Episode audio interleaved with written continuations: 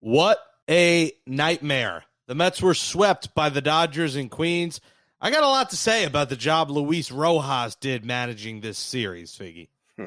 We'll talk about what went wrong over the weekend, whether this is still a playoff team, and the series in the Bay up ahead against the best team in baseball, the San Francisco Giants. Our special guest this week is 1986 World Series champion, Mets legend, Darryl Strawberry. So drink some tea and take a deep breath. Join us on a brand new edition of Amazing But True from the New York Post.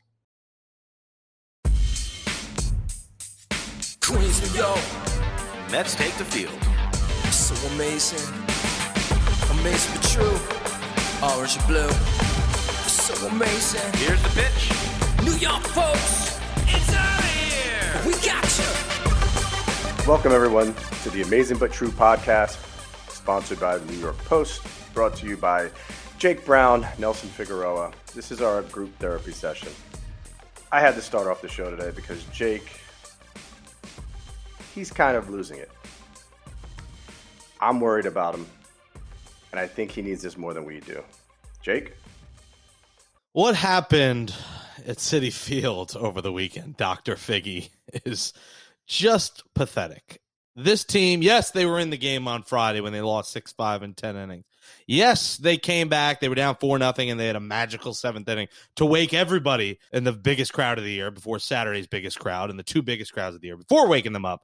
But they lost in 10 innings. Saturday losing 2 to 1 in 10 innings. And then Sunday, where they got absolutely embarrassed on national television 14 to 4 to the point where they had two pinch hitters pitching in the ninth inning. They pulled Drury for Pillar, and you thought the laughing stock was over there. They are now two and a half games back. The Mets were outclassed, they were outpitched, they were out hit. My opinion, most importantly, outmanaged. And that wasn't just Luis Rojas, it was Dave Jauss too, but he's not the manager, so we could let it slide with him.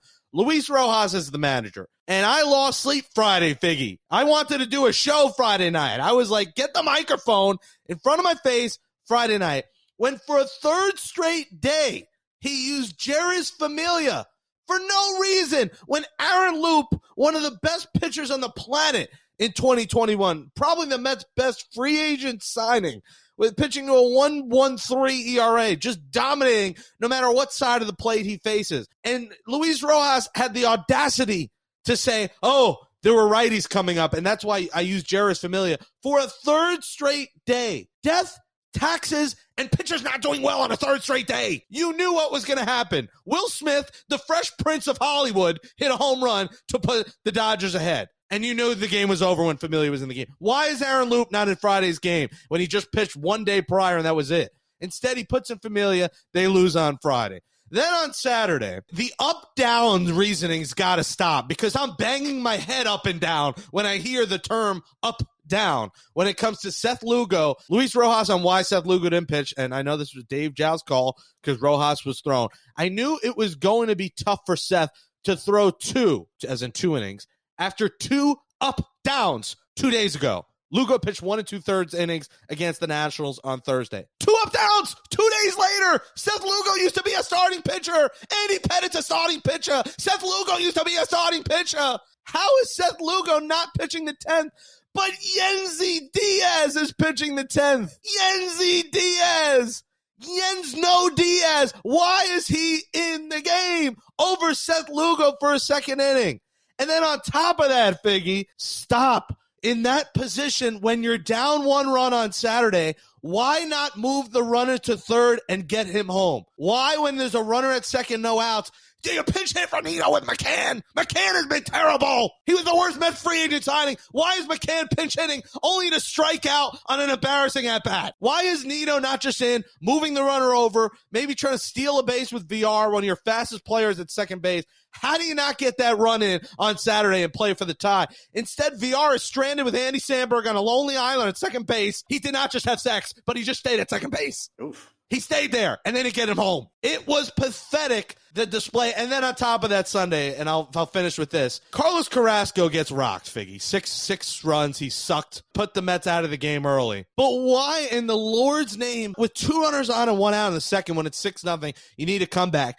Luis Rojas decides to hit Carrasco and then pull him. He pulled him in the top of the third. Jake Reed comes in, and Jake Reed was fantastic. But he pulls him after he hits. Why is he hitting? Why are you throwing in the white towel in the second inning? And to make matters worse, he didn't use his bench players to pinch hit when the game was in reach. He used them to pitch. He used his top two pinch hitters, Kevin Pillar and Brandon Drury, to pitch the ninth inning, but they weren't available to hit when you needed a pinch hitter. Not saying, you know, you're in striking distance, it's 6 nothing, but Brandon Drury gets a hit, scores a run at 6 1. You got two runners on, and the game's not completely out of reach. Instead, Carlos Carrasco hits and does nothing, and then he gets pulled. Just an embarrassing weekend for Rojas and Jauss, but you put it more on the manager. And listen, Carlos Carrasco was asked about it. He said, I don't know, man. I really don't. He has his own players having to answer for him. And guess what? They don't have an answer.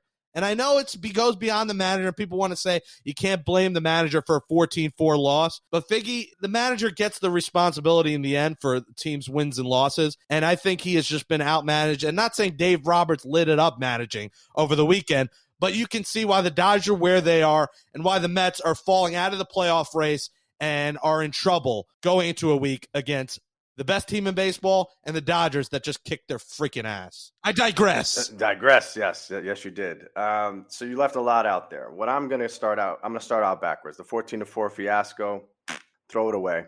Max Scherzer's on the mound. You've got an opportunity in that ball game very early with Carrasco's the six runs that happen. If Carrasco gets a hit and say two runs score because there's a lucky double, he probably keeps pitching. He probably keeps pitching in a 6 2 ball game. That, that's probably why they left him in there. That's neither here nor there. To know that you were so close on Saturday and Friday, that to me is the more frustrating part because we keep talking about this team and their inability to drive in runs and play the game the right way, um, which is just putting the ball in play, not trying to swing for a home run. If James McCann goes up there one more damn time and just swings at three random pitches anywhere on planet Earth, I'm going to lose it. I'm going to lose it. And I'm okay with that. What we're seeing over and over again is this team's inability to play team baseball when it comes to driving runners in. They do it for small streaks, and you do it against the Nationals, and we praise you, and we're like, yes, that's how you play winning baseball. And then they're like, oh, well, it's the Dodgers. All those guys on the Nationals were throwing upper 90s with nasty sliders as well. They had a team approach of, hey, hit the ball the other way, hit a hard line drive. I saw them trying to be heroic. There's no such thing as a six run home run. I saw them trying to do things that were outside of their realm against some of the best pitchers in baseball that happen to wear Dodgers uniforms. Kenley Jansen goes out there and he has made mistakes. He's not been perfect, but man, he looked like he was just toying with them at times. I saw a lot uh, of just no urgency is the word we've used before. They were so close and little mistakes like McCann flipping the ball haphazardly over the pitcher's head, which leads to a guy taking third and then a sacrifice fly that made the fourth run. And the Mets score their four runs, and it was only three runs. It'd still be a 4 3 ball game, and who knows? They might have won, won that game. So being that close to a team that you are obviously out rostered, out managed by, and I wouldn't even say it's out managed because Dave Roberts made some really eyebrow raising calls. Bickford was the guy's name on Saturday that went up against the Yennsy Diaz in the extra innings. Bickford. Is he on your bingo card? Do you know who he is? He's got a sub three ERA. He's not a bum. Does not matter. Roberts left in the lefty to try and face everybody. That's how that four run rally started. So these things happen because you're expecting and you want to challenge guys now in the middle of August to try and get the job done. Yennsy Diaz only gave up the one run. Familia gave up the two run home run. To me, bad bad. If you throw a ball in the inside part of the plate to Will Smith, it's going to get hammered. I don't know how much more this kid can prove it, but hey, let's keep trying it because all he did was hit a home run almost every day. Stop throwing him any kind of pitch on the inside part of the plate. Let him try and get extended and go out to right center field if he can. Mets didn't do that. Every mistake that they made, he made them pay, and in big moments. And that's what Will Smith has done in his short career thus far. Met killer Will Smith, and it's only fitting against Luis Rojas is I Robot, one of Will Smith's movies. that Will Smith killed the Mets. I I am uh, to to know that you were that close in those first two games, and you had a chance to win those games. You had a chance multiple times in those first two games. The third one, listen, you get every now and then you get smoked and you just got to tip your cap to the other team. There was no coming back from that one early on. That's a concern though. These starting pitchers who we keep saying have to be better and better seems to be a three spot right in the first inning, and you're playing three runs behind with an offense who's struggling to score three runs, period. Makes it much, much more difficult because the Mets seem to score all their runs from the seventh inning on. So they make it exciting. We talked about this team and we said how resilient they were, all the injuries, all the little things. The run differential comes back to haunt you when you're not outscoring your opponent by a healthy margin in these one run games, and we saw the stats all weekend long. The Dodgers are terrible in one run games. This is where the Mets excel except you have to execute. You have to execute. And when the guys that are coming up every inning, how many turners are on the Dodgers? I swear to God, there was a turner every other batter. Even though it was only two, it seemed like they were up all the damn time. And what? Yeah, well, Turner and Turner beat Diaz and Diaz in the in the battle of law firms. And all they and all they did was come through again and again and again. And that's what they do. That's what these professional players do. There's a tale of two organizations right now. We can all be realistic about it. They are not the Dodgers. They don't have the firepower to compete with the Dodgers. Can they beat the Dodgers? Absolutely. Absolutely, they can beat the Dodgers. Any team can be beaten on any given night by any team. That's the beauty of baseball. However, and of which you can't continue to make mistakes. You can't continue to beat yourself and expect a team like the Dodgers to just lay down for you and be like, oh, we're, you know, we're 25, 30 games above 500. We don't care. They do care. They're trying to catch the Giants. They look up at the scoreboard and see the Giants every single night. They're winning again, and they're keeping their pedal to the metal. How do you know that? The organization went out and made a ton of moves to bolster this team while they're in second place, not first place, second place. What you were looking for and what you were hoping for was that when the Mets were four and a half games up and the trade deadline was coming, they were going to make these big moves that were going to solidify the team. They half-assed it. They half-assed They it. just they they were realistic. I'm promising you, they, Jake, they were realistic about the situation. Look at the run differential. Look at where we're at. Look at the guys that are supposed to be carrying us still batting below 200. Look at all the injuries we have. Look at all the pieces we're missing. And if you're expecting Carlos Carrasco to come riding on a white horse to save the day, you're sadly mistaken. He makes a mistake and it's compounded because it, they've been big mistakes. They've been three run home runs, two run home runs early in the ball game. He's a very good pitcher. He hasn't hit a rhythm yet. Taijuan Walker, hey, Taijuan Walker came back for a day and did fantastic. He threw more split fingers than he's thrown, the most split fingers he's thrown in, in the whole year. 90 mile an hour split finger was off the table and just he was very aggressive. That was the Taijuan Walker we saw before the All Star break. An aggressive. Had a no hitter going into the seventh, where you were saying, I was saying to my friends, I was like, look at the scoreboard. I didn't want to jinx it. I was like, Yeah. I won't say the zero. You don't want to jinx it. But uh, then he, he blew it, of course, with the home run by uh, Will the Fresh Smith. Prince of yeah, Hollywood. Exactly. Yeah, but that, but here, here's what you're looking at with Taijuan Walker. That was a huge step forward against a very, very good lineup. He was very aggressive. That's the kind of pitcher he needs to be. I, don't like this guy who kind of looks like he's doubting himself as he's pitching, and, and every mistake is uh, uh, look like Steven Matz. Oh, what was me? No, he was dominant from pitch one. He made a mistake and it cost him. Conforto hit a home run. We saw, again, bits and pieces of Conforto showing up. But still, when bases were loaded and it had a chance to almost tie the ball game, he couldn't get it done six to two. And, and he hits a little roller to get him another run. It was six nothing, and I was gaining seven pounds in the Polar Burger line. Yes, seven pounds. Will Smith movie. If you didn't get the reference on Sunday, but I forgot. I'm shaking here, Figgy, because I forgot to mention Friday that Luis Rojas doesn't start Conforto, Dom, McNeil. Conforto, Dom, and McNeil. He threw the white towel in when he handed the lineup to the umpire and said, "Let me get my lefty, lefty, righty, righty. Let me get the matchup." And then he pinch hits with all them to the point where he's got no one left. We're in the tenth inning. He's got to pinch hit with his last guy, his backup catcher, Tomas Nido. You can't keep doing this. This is a pennant race. Conforto is getting hot. He's on the bench. Dom Smith notoriously is better this year than ever against lefty. He's on the bench. Jeff McNeil, he's on the bench. Maybe one of those three guys you bench. You can't go into a series against a World Series contender and bench three of your better players just because the lefty was starting. You cannot do it. You look at Urias' splits. You want to look at the stupid numbers. The splits show that Urias has not been great against lefties as he usually is. He isn't this dominant guy against lefties. So he lost the series and the weekend on Friday when he handed the lineup out there, 50. Oh, but how exciting was it when he kept putting the pieces back in, and the pieces of the puzzle were fitting perfectly when they tied up the ball game. And They you would have fit perfectly in the first inning when they came up to plate, but they weren't in the first inning. They didn't show up till the seventh They inning. had every opportunity. Look at the Dodgers, and things aren't exactly swimmingly well. You got Bellinger, who was a former MVP, and he has to bat seventh in that lineup. I'm sorry, I'll repeat. Bellinger, former MVP, and probably finished top five in MVP in his first two years as well. And then all of a sudden, you see this guy's batting seventh. Really?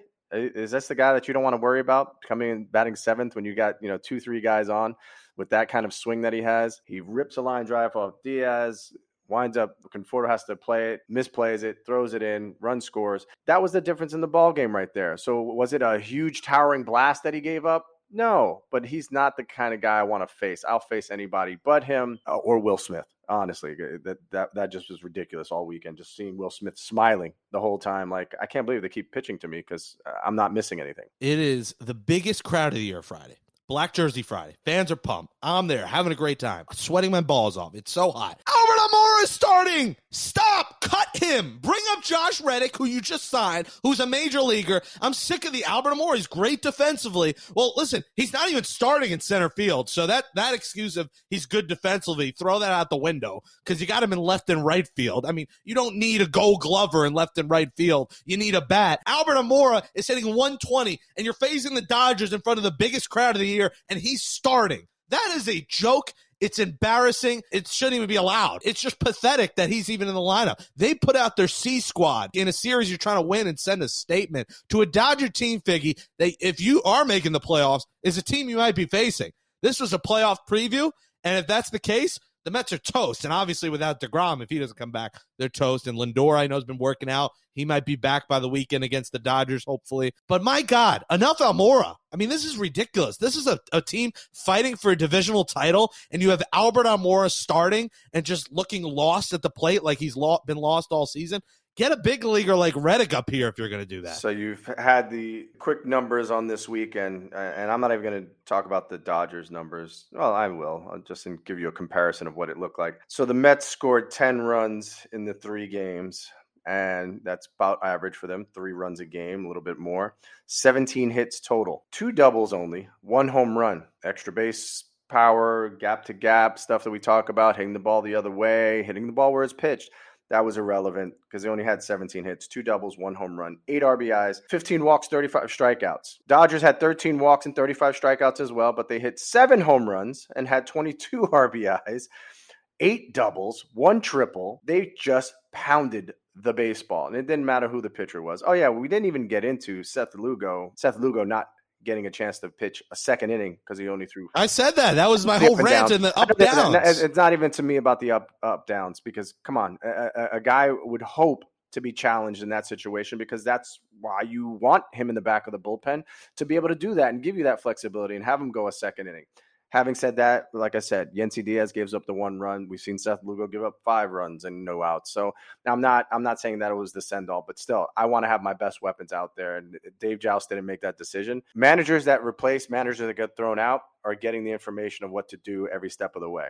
They're not making their own decisions. That's not. Oh, Okay, I don't want to hear. I, that's, That's everyone true. who defends Rojas will say that it's coming from up top. No, no, no, no, You no, no, no. I'm saying it. did up top say hit Albert Almora and put him in the line of Friday? Is that what people up top said that? I, I can't really. You think Luis Rojas is going to put his job on the line for Albert Almora? You don't know. I don't know. We don't know who made the lineup. So, but the, the blame has to go on Raw. You're not going to say, "Oh, I'm going to blame the GM," like he's getting fired for the line. You can't do that. And the pinch hitting decision, and you can't tell me that Zack Scott called in and said, "Hey, I want you to hit Carlos Carrasco here, but then we're going to pull him after the second inning and put in a new pitcher. We're going to bring him to the plate for no reason." You can't tell me that came from up No, top. no. That came from down low.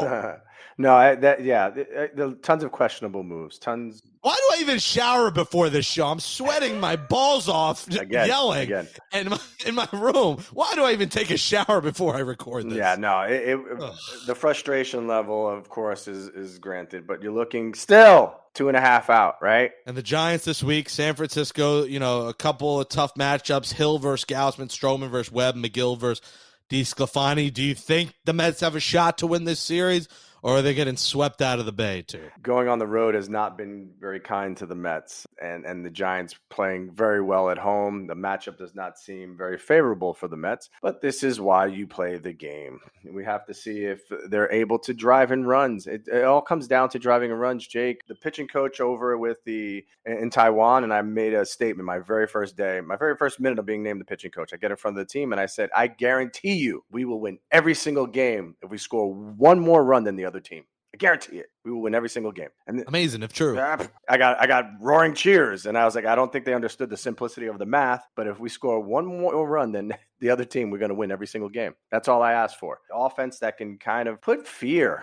I, I can't see like other teams coming in here and going, man, I'm really afraid of this lineup. We haven't seen them put but maybe three games where they put it all together this year where you're like, man, look at this up and down the lineup, very complete. They'll have three guys that really have a great game and it all gets compounded into those three. All in all, Hugh Quattlebaum is not the answer. The Mets have done worse under Hugh Quattlebaum than they have with Chili Davis, and they were ready to pull the plug on Davis so soon. Uh, has it been done with three three hitting coaches in one season? No, it's never been done because the futility has to be blamed on someone, and it has to be blamed on the players. The players know this. They got to wake up and look in the mirror. They got to go every day and practice.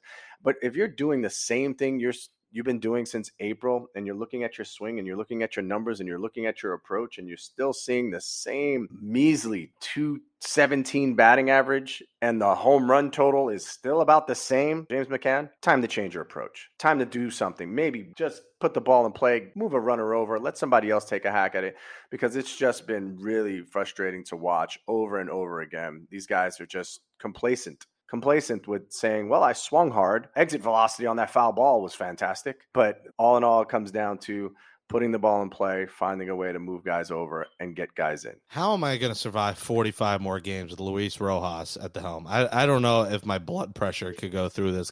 Cholesterol runs in the family, Jake. Well, it surely it surely does because the only solace, solace, what's the solace to get this word? Solace every time. Death taxes and me for getting solace. The only solace to the Mets missing the playoffs will be Luis Rojas looking for a new. And listen, I don't root for someone to get fired. You know, he'll land on his feet somewhere. He'll have a soft landing uh, with some team, but enough is enough. You got to go on a new direction and bring me a manager that that knows what he's doing because this weekend was tough to watch and a couple of decisions away from a series win. Sunday, you know, they were going to lose anyway, but the Carrasco thing that pissed me off and it, it left him speechless after the game because he said, I don't know, man. I don't know. I don't know why the manager made that move. Uh, so he's got players confused. And this is a big week. Giants and then the Dodgers once again. Listen, the Brave schedule I looked over is just insanely easy, where I think they have a good shot to win this division now. They get the Marlins for three and the Orioles for three. Talk about a cakewalk and the Phillies will face the D backs for three. So this division is really slipping away from the Mets. And we said 13 days and hell might do it. Well, we're three days in and hell is burning. Hell is burning over for the New York Mets. Uh, hell is not burning over for our guest, though, who is a 1986 World Series champion. Maybe not the best wording. Uh, Jesus, uh, age Christmas. By the way, for Thursday's show, amazing but true pod at gmail.com and call our voicemail 845 391 60. Hell's never burning over for our 1986 World Series champion guest, Darryl Strawberry, coming up next on Amazing But True. Joining us now on Amazing But True for the first time is one of the all time great Mets. He spent his first eight seasons with the Mets from 1983 through 1990, where he made the All Star team seven times in those eight years. He's, of course, a key member of the 1986 World Series champion Miracle Mets. He was the NL Rookie of the Year in 1983, the NL Home Run Leader in 88, and a two time Silver Slugger Award winner in 88 and 90. He's still the Mets all time home run leader at 252. He played 17 years in the big leagues and won three more World Series titles with the Yankees in 96, 98, 99, 335 career homers, 1,000 RBIs, and a member of the Mets Hall of Fame. He's the author of Straw Finding My Way and will also be featured in the 30 for 30 on the 86 Mets coming September 14th and 15th on ESPN Once Upon a Time in Queens. And he's also now an evangelist on the road, traveling the country. Let's give a warm, amazing, but true welcome to the great Darryl Strawberry. Darryl, welcome to the show. How are you? I'm good, guys. Thanks for having me, Jake and Figgy. I appreciate it. Yeah, appreciate you uh, coming on the show. Strawberries. I was I was mentioning my friend Gabby worked there. Strawberries I think Can we bring some kind of strawberries back to the Citi Field area to replace the hubcaps and tire shops because people want to eat and drink and not get a tire, Darryl. I don't I don't know if it'd be strawberry, but uh, you know, you replace it with something, you know, far as you know, bringing so much more exciting excitement. I mean, around by the ballpark, you know, it needs to be. I mean, I know the fans are excited, you know, and you see a ball club and you think you have a ball club that's prepared to win, and you get to a point, you know, last part of the year, and you start questioning yourself about being at the ballpark.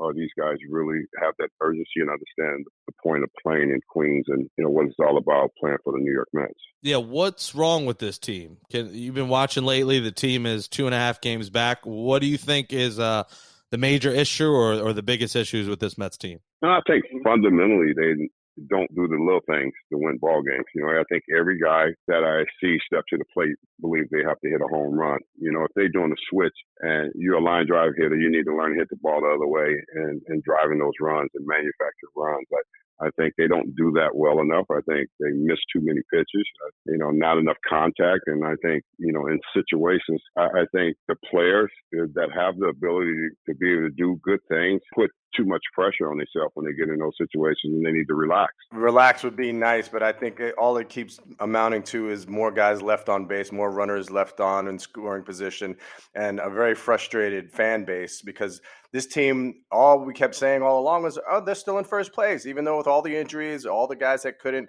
and weren't performing up to the back of their bubblegum cards, they were still in first place. Now, no longer in first place, and they're trying to find their way back into this thing. They've got a daunting task. You got the Dodgers still and the Giants, 10 more games up ahead. What do you think is going to be happening? Well, I think they just have to utilize their ability to play the game and, and know who you are. I think when you don't have an identity of who you are, you think you're this team and you're in first place. Why are you in first place? Because the other teams are playing poorly in your division and you know the other teams are struggling. So why can't you continue to move forward and build a bigger lead? And I think that's something they, they didn't do. And I think it's catching up to them. You know, of course, you, you don't have a rotation that can really perform like you uh, believe your rotation would be, and that's because of injuries, of course but also as an offensive player, you have to step it up. You know, when you know that you have lost key guys in your rotation, that's the time where you have to step it up and you have to play exciting baseball. Excitement. You got to bring excitement. You got to be a, a player that's not afraid, you know, to fail. Okay, I think a lot of times, you know, a lot of guys think about, you know, their failure instead of going through that process so you can succeed. Because if a player knows that he's going to have some failures, then you know you're going to be successful. But you have to be successful against the good teams. Okay, this is one thing that they have to learn. We can beat the National, but can we beat a rotation like the Dodgers? Can we beat a team like the Giants when we're going to have to play some serious baseball? Do we have the ability to manufacture runs? Do we have the ability to get guys over and get guys in? Do we have the ability when we face top line pitching? And I think that's the difference right there uh, of beating a team that's under 500 that doesn't have that kind of rotation and going in face of the Dodgers like they did.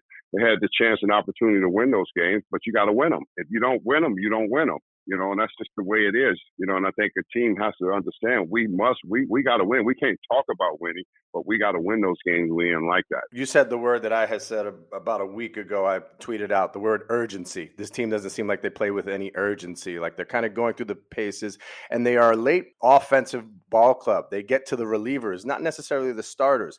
My next question is twofold because you, I think you hit two points on the head. In this day and age, strikeouts seem to be okay. Would you have been okay with striking out over 200 times? No, strikeout is not okay. Strikeouts, strikeouts is a part of the game. There's no question about that. And I think only for home run hitters, you know, they're allowed to have, you know, a lot of strikeouts. But I think other guys shouldn't be striking out as much. If you're a player and and you struggled this year and you've had some injuries, now you need to have to make some adjustments. I don't I don't see a lot of adjustments made in hitters when I watch their approach when I watch their approach at the plate. You got to make adjustments. I mean, I was real good because Jim Frey, who was my hitting coach, he allowed me to understand how to get better at the game, and that's to be able to make adjustments. And then there was Hernandez on our team who taught me how to hit left-hand pitching. Our guys helping each other, our guys understanding the importance of who we are as a team, and I think that was the difference in our ability to play the game. You know, we, we had players that helped each other. Carter helped uh, helped some of the younger players, you know, make adjustments when they were struggling and stuff like that. Because guys that had been around in the big leagues that's had great success,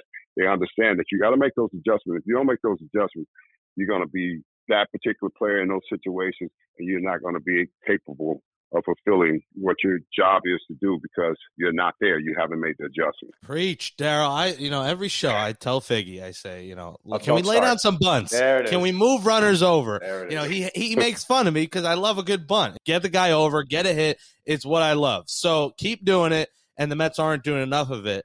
Their manager, Luis Rojas, Darryl, very much into the analytics, the numbers, lefty lefty, righty righty. Is Luis Rojas the right manager for the Mets, or do you think if this team misses the playoffs, they have to go another direction? Well, I'm not going to say if he is, if he not. You know, and I think he's doing the best that he can with what he has. It's up to the players to understand the game. And you talk about guys doing the little things. You think about uh, Lenny Dykstra, Wally Backman, Mookie Wilson, all those guys at the top of our order. They knew their job. They knew they didn't have to hit the ball at the ballpark. They knew they had to move the runners over, advance the run. So we got hitters in our middle of our order that can drive the ball and get the ball to the ballpark, and we don't have to play any other way. So I think all the way around, they got a lot more things to think about that's more important than the analytics, you know, whatever they call them. And I, I don't believe in that. I'm a fundamental guy. I believe in baseball as a fundamental game, and you need to play the game the way it's supposed to be. And, and if you get back to doing that, you're going to be very successful winning. You can be good and still not win playing the way you play today. But to be great,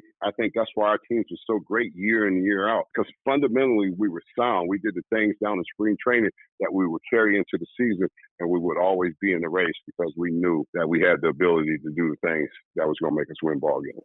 Yeah, the roster construction was so different as well. I think you guys were so balanced because you had that mixture of speed, power, the ability to drive in runs, put the ball in play, hit and runs.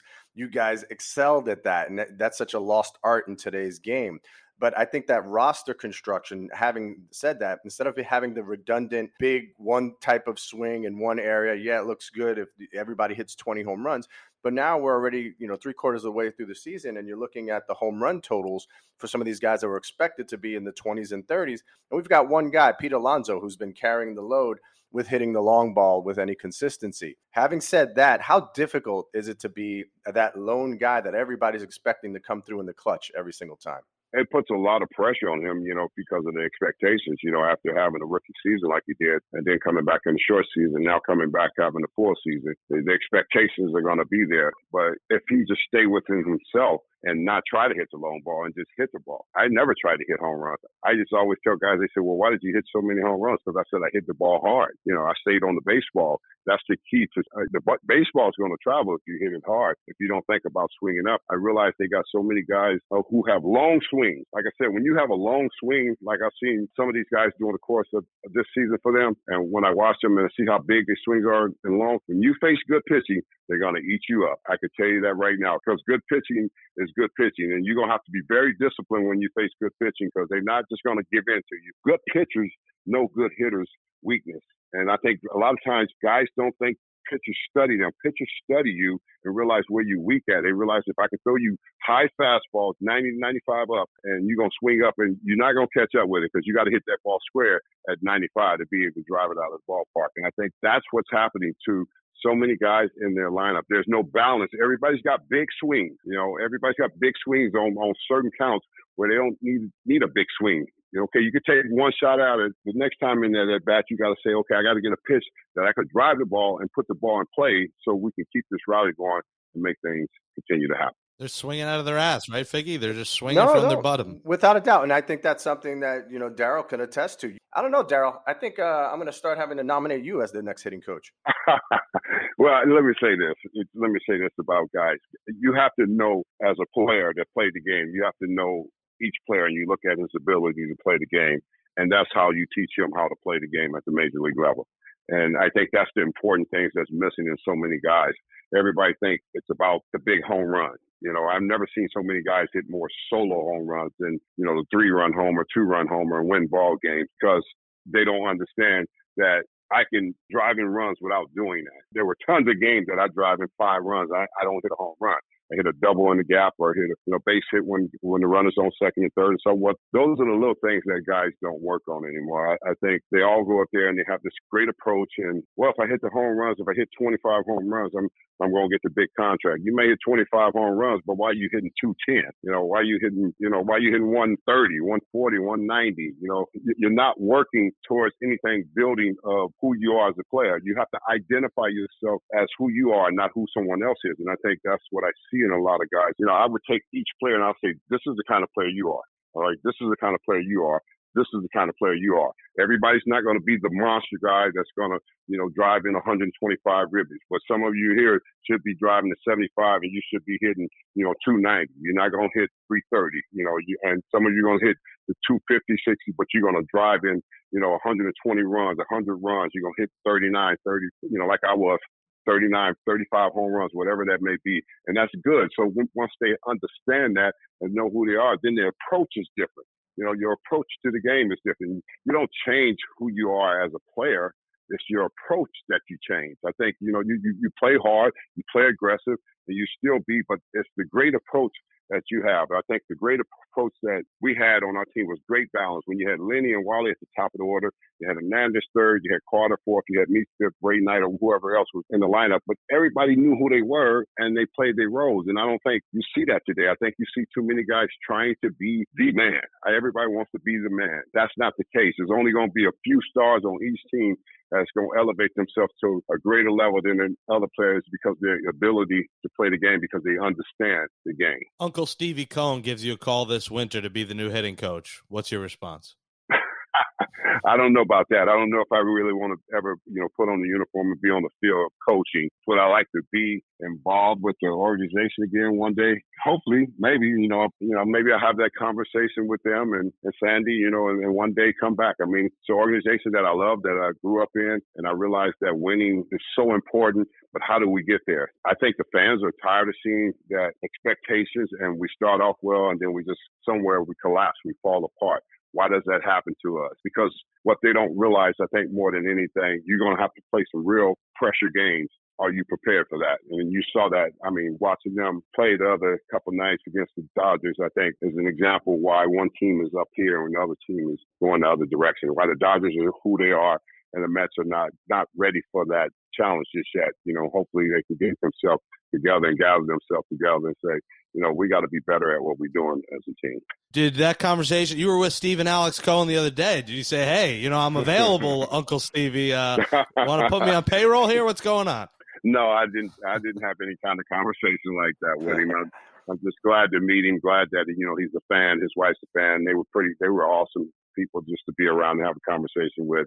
And you know, hopefully one day we're move forward and have more conversations about, you know, how can this get better, you know, because I mean, they can get better. They have to identify themselves as who they are. That's the problem in baseball. If you don't identify yourself who you are, you don't get better. You think about the Yankees, everybody know they're home run hitters, but if they don't hit home runs in the right situation, they're not going to win, you know, because that's who they are you know, and I think the Mets are a different team than that. The Mets have to understand the kind of players we have, and as big as this ballpark is, everybody's not going to hit 30 home runs. You may hit a couple here and there, but as big as this ballpark and much room as this ballpark have, why aren't we using from line to line? Why aren't we using from the left field line to the right field line and the left field gap to the right field gap for driving and run? What were your impressions of Steve Cohen? Talking to him, do you feel like he has this franchise headed in the right direction? I believe he does have the franchise headed in the right direction. I believe he's a fan. He's going to leave it up to his baseball people to really figure out, you know, how do, how do we get there? How do we get there and be consistent? How do we get there where we have fans coming to the ballpark every night and they're excited about our team plan? Those are the next steps. Okay, there's a new owner. Okay, you you're going to do some new things, but how do we how do we get coaches and everybody that understand understanding what winning is all about. If you never won, you want to win, that's a different story. you know, but if you know about winning, you got coaches that are sitting on your bench that know about winning, they know how to win. Okay, there's no doubt about that. Yeah, I think I think a lot of that is missing about you know coaches and who's there and who knows about winning because a lot of guys that play in this organization like Teufel and Hojo guys like that are good for the organization because they know about winning. You know, they, they understand winning because they were a part of winning and they know how we got there.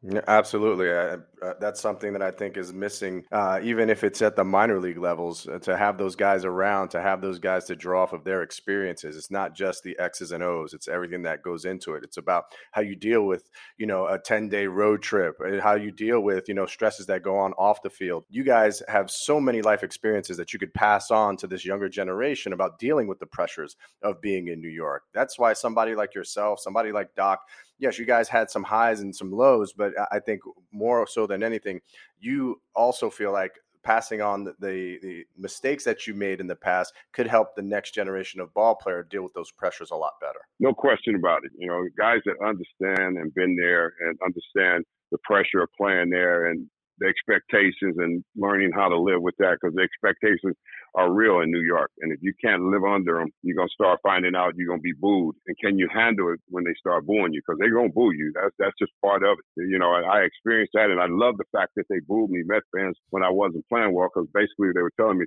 you suck and you better than that. And I think too many guys don't, too many guys take that personal instead of understanding why they are there. They that's the kind of fans they have. They're passionate about you guys over there in Queens. They want you to win. They die hard Mets fans, and here it is. You break their heart every year. You know, you start off in a place where we're to look like we're to win, and we're still not quite there yet. You know, hopefully, you know, some things will move forward and you know you will bring some players back that don't want to be in the major leagues. You know, I don't want to be around the major leagues. I mean, I like the major league teams, but I like the younger players. Can you develop your younger players? And I think a lot of times when you get away from your development of your younger players, when they come to the big leagues, if they haven't been developed right with the passion and understanding of how to win in New York, they're not going to win. I don't care how good, I don't care what kind of season they have. You know, if they don't know how to do that together, you're not going to be successful. I think the difference in us is we blend it with veterans and younger players, and the veteran players help the younger players understand how to play here and how we can ride together and how we can win together. And I think that was just an awesome feeling that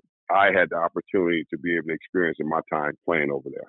Mets legend Darryl Strawberry is on Amazing But True for a few more minutes. You can follow him on Instagram at Darryl Strawberry18. Check out findingyourway.com and see what he's doing there. And he's got his book, To Turn Your Season Around. You can check that out um, wherever you get books. Darryl, how drastic was the difference when you were with the Mets and Queens and then you go to the Yankees and win those three titles with our pinstripe pod host, Jeff Nelson? Did you notice the huge difference in ownership and, and wanting to win? Was it like through the roof, that drastic a difference from Queens to the Bronx? No question about it. It was a, a different belief in the owner, uh, the boss George. He, he was crazy about his players. He didn't worry about what the media had to say or think about people. He always believed in people. He always loved people and he didn't he didn't care if people had failures because he had you know met with me one time he says everybody has failures you know it's part of life but he says you know your ability to play baseball and, and play in new york he just thought you put on the yankee uniform you're a part of a family and, and, that was such a great feeling because to be able to play with all those guys and, and, and know how well those guys are and jeter and mo and see those guys grow up with those guys they grew up together but i came through and played with them yeah, they just like close friends you know and jeter's you know he's getting inducted to the Hall of Fame September, and he extends himself and sends out an invitation to me to come be a part of the event. I'm not able to, but I'm traveling. That just tells you what kind of family it is around baseball when you have a career and you you have people in your life and you stay connected. And and those things are so real. I mean, just like Gary Carter. Gary Carter was, you know, one we lost in and it was a heartbreaking, but he was a he was a true, you know, leader, family type of guy, you know, encourage guys, you know, about life, not just only putting on the baseball uniform. I was inspired by his life and stuff. So you see people that you meet along the way that are real important in your life. And I'm so thankful for the opportunity of playing with the Yankees and Joe Torre giving me the opportunity to be a part of those uh, years over there and, and being able to play and help that organization win. Did the Mets try to bring you back after 1990, or if so, did, was it a lesser offer, or did you just have your mind set on going back uh, to California and the Dodgers? No, they didn't really have no idea of bringing me back. I mean, they just kind of threw out a three-year deal and said, take it or leave it. And yeah, I left it, you know. It's just the way it was at that time. You know, it was a very difficult time, you know, leaving there because my heart and soul was in New York. And New York fans are, you know, always dear to my heart. And Met fans will always be dear to my heart because of you know, the years I played there and, and to be able to walk away and go in the free agency market. I didn't never want to get to that point. I, I wish I would have had a contract before that last year was over, but they said, well, we're not going to negotiate during the course of your last season. I said, well, I'm going to go out with a bang then if you're not going to negotiate. And and that's what happened, and, and it left me crippled and left me no choice but to make a decision to go out west. Yeah, so you've known both of those different things of uh, high pressure. So you've played for the Mets in New York, and the pressures of playing New York on both sides with both teams, and now and then being playing for your hometown team where you grew up in LA, which had more pressure on you. I don't think it was a lot of pressure to play in, in, California. I just think it was a lot different for me because I had played eight years in New York. So guess what? I'm used, I'm used to New York fans. Going back home was a little bit different, you know, uh, experience for me because I'm used to fans, you know, coming early at Shea and leaving late. California was LA, nothing wrong with LA's great baseball town and everything, basketball town. You know, it was just different atmosphere that I was kind of going into that was compared to what it was playing in New York all those years. They come late. They to, come late and they leave early, right?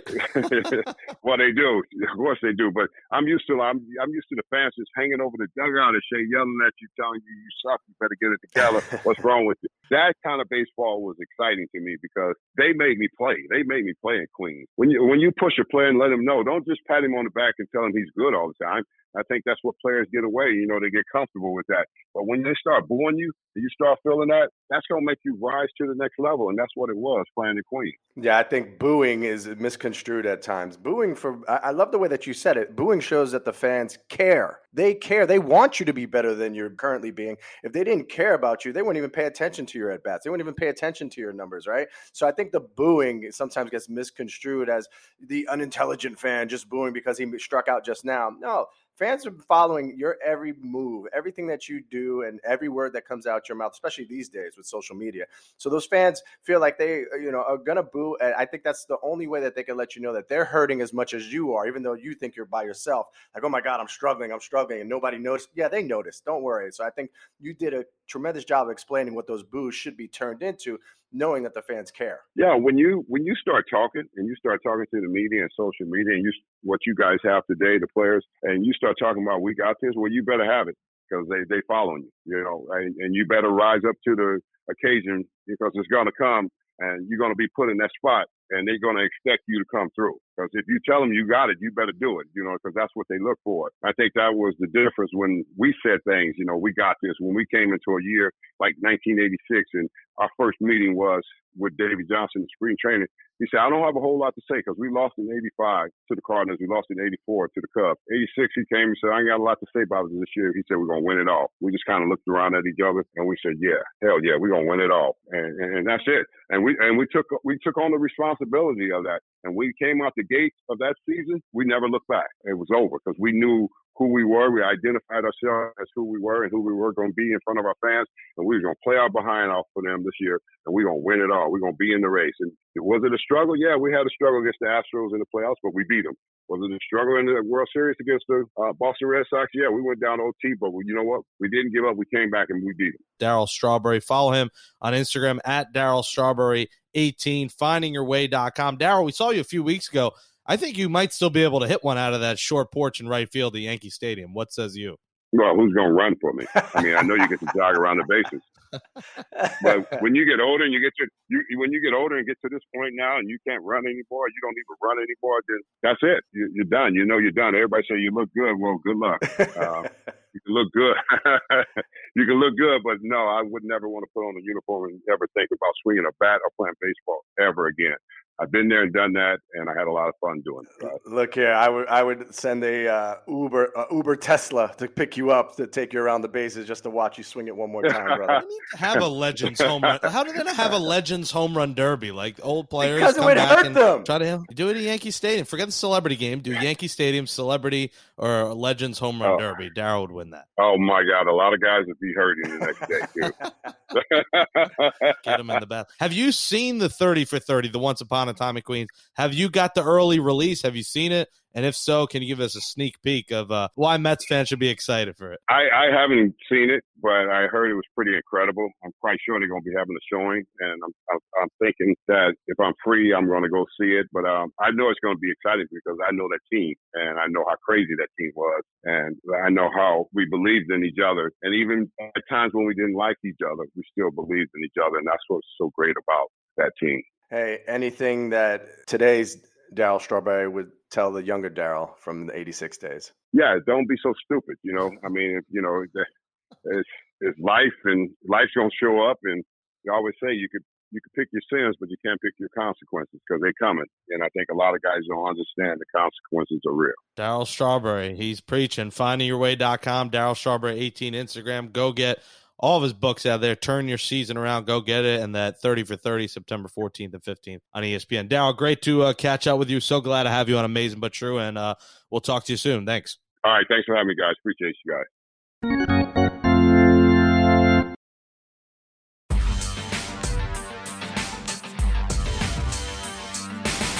And that'll say adios to episode 78. There is no number 78 in Mets history What? of Amazing But True. I know. Our Mets podcast from the New York Post. Thanks to you, Jake and Brian Mungia, for producing the show. Give us a five star rating and write a nice review on Apple Podcasts. You can also find us on Spotify, Stitcher, or wherever you get your podcasts. For Nelson Figueroa, I'm Jake Brown. We'll be back on Thursday following the Mets series against the Giants in the Bay. Enjoy the games and let's go, Mets.